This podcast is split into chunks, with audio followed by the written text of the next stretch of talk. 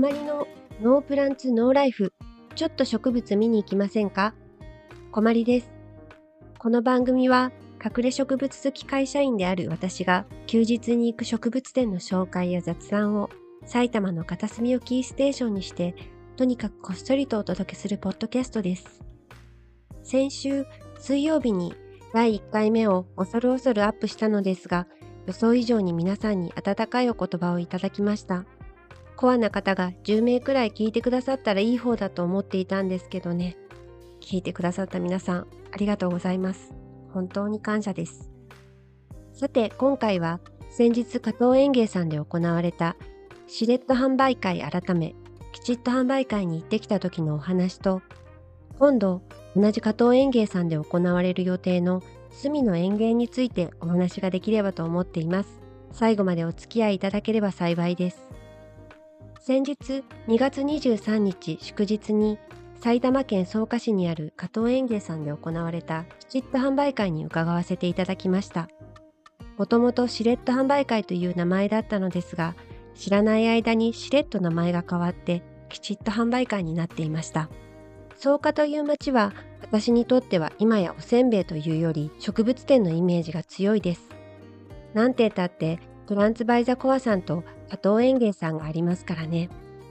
おせんべいは好きですが、草加せんべいというくくりでは、ザコアさんがイベントで売っていらっしゃることもあるご実家の高瀬せんべいさんのものしか私食べたことがないんじゃないのかなと思います。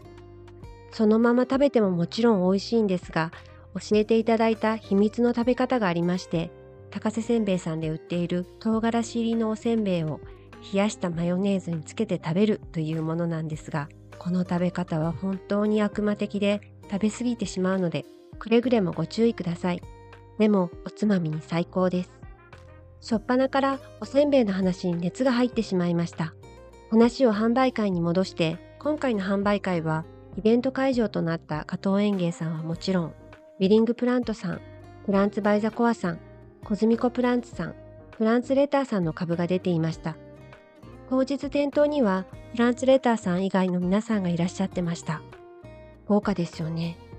予約枠も午前2枠、午後2枠があったんですが、午前の枠はすぐに埋まってしまったようです。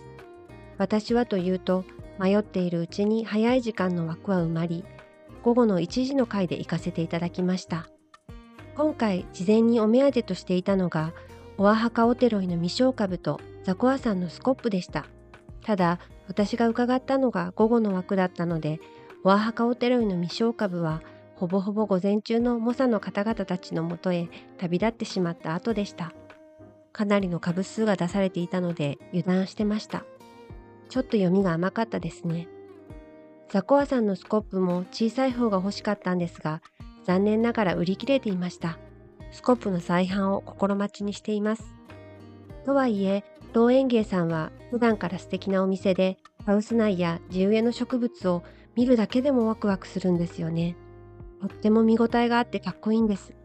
私のうちじゃ絶対にできないし、小さな植物園にいるような雰囲気もあって満腹です。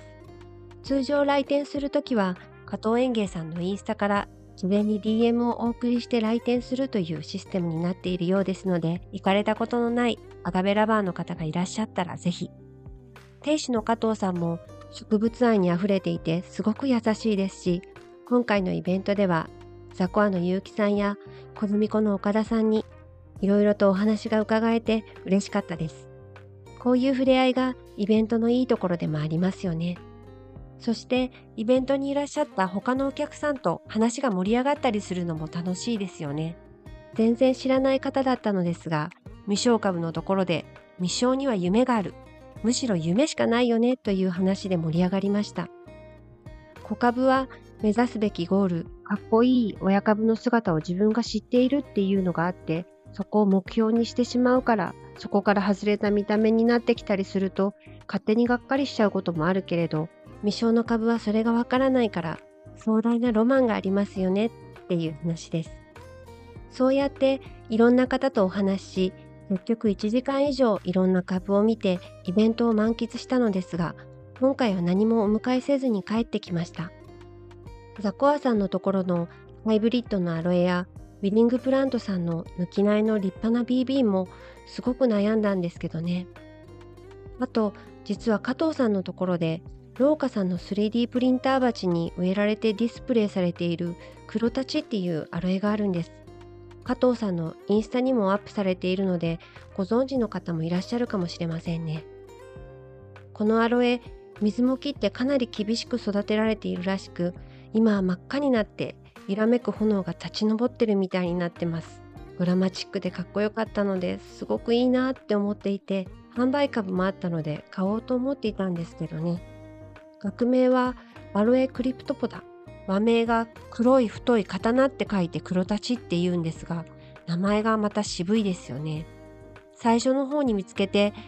とりあえず他の株も見ようと思って他の株をたくさん見ていろんな方と楽しくお話をして黒立ちのことをすっかり忘れていたんですよね。後日談としては加藤園芸さんにこの販売会の2日後の土曜日に再度来訪しました。そして黒立ちではなく諦めきれなかったオテロイの実生株とアガベのシエラミクステカをお迎えしました。その帰りに立ち寄らせてもらった北千住のカレーやアークさんでは可愛いシンメトリカをお迎えしてしまいましたとさ。植物欲って恐ろしいですね。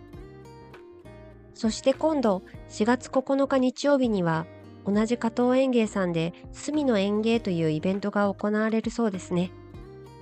昨年4月に行われた第1回目に行かれた方も多いんじゃないでしょうか。第1回目の時には植物イベントってこんなに楽しいんだって感動すら覚えた記憶があります。加速度的に植物沼、植物イベントにはまるようになったきっかけも思い返せばこのイベントだった気がします。植物イベントって DJ がいるものなの？ってびっくりもしましたけど、その後も私が参加した他の植物イベントで DJ がいたことはなかったです。隅の園芸では素敵な音楽とたくさんの植物、楽しい雰囲気と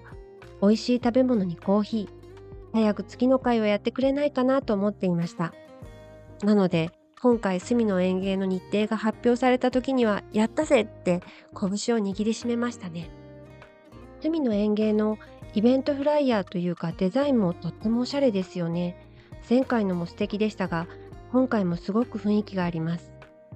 隅の園芸というイベント名の文字に絡まったグレーがかった青緑色のツタとお花がまさにエキゾチックプランツといった謎めいた怪しい感じでとっても素敵です。今回きちっと販売会にも出展されていた小澄子さん、岡田さんですね。岡田さんがデザインされていると伺いました。インスタでも拝見しましたが、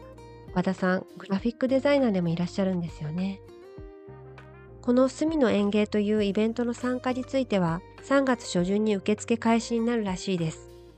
前回同様、食べ物屋さんもきっといらっしゃるでしょうし、花より団子でもなく、花と団子とがどちらも楽しめるイベントになりそうです。前回のイベントではタコスがあったんですよね。生地で包む系の食べ物ってなんであんなに楽しくて美味しいんでしょうか？家で食べるならシンプルにレタスで肉味噌を挟んだ肉味噌レタス包みもいいですね。そしたらビールですね。やっぱりビール。ビールの汎用性ってすごいですね。ビールを押しすぎて内容がノービールノーライフにならないように気をつけます。お疲れ生ですとか言いかねません。こまりがお送りするノープランツノーライフちょっと植物見に行きませんか？今回はこの辺で。また次回お耳にお届けできれば幸いです。それでは皆様、ご自愛僭越にお過ごしください。こまりでした。